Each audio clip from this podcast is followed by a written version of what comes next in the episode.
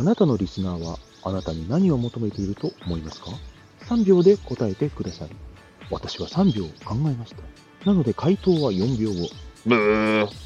次からはすぐ答えられるようプロフィール欄にコピーを追加しました。あなたの耳に楽しさと気づきを。セーラジーにじゅういちでした。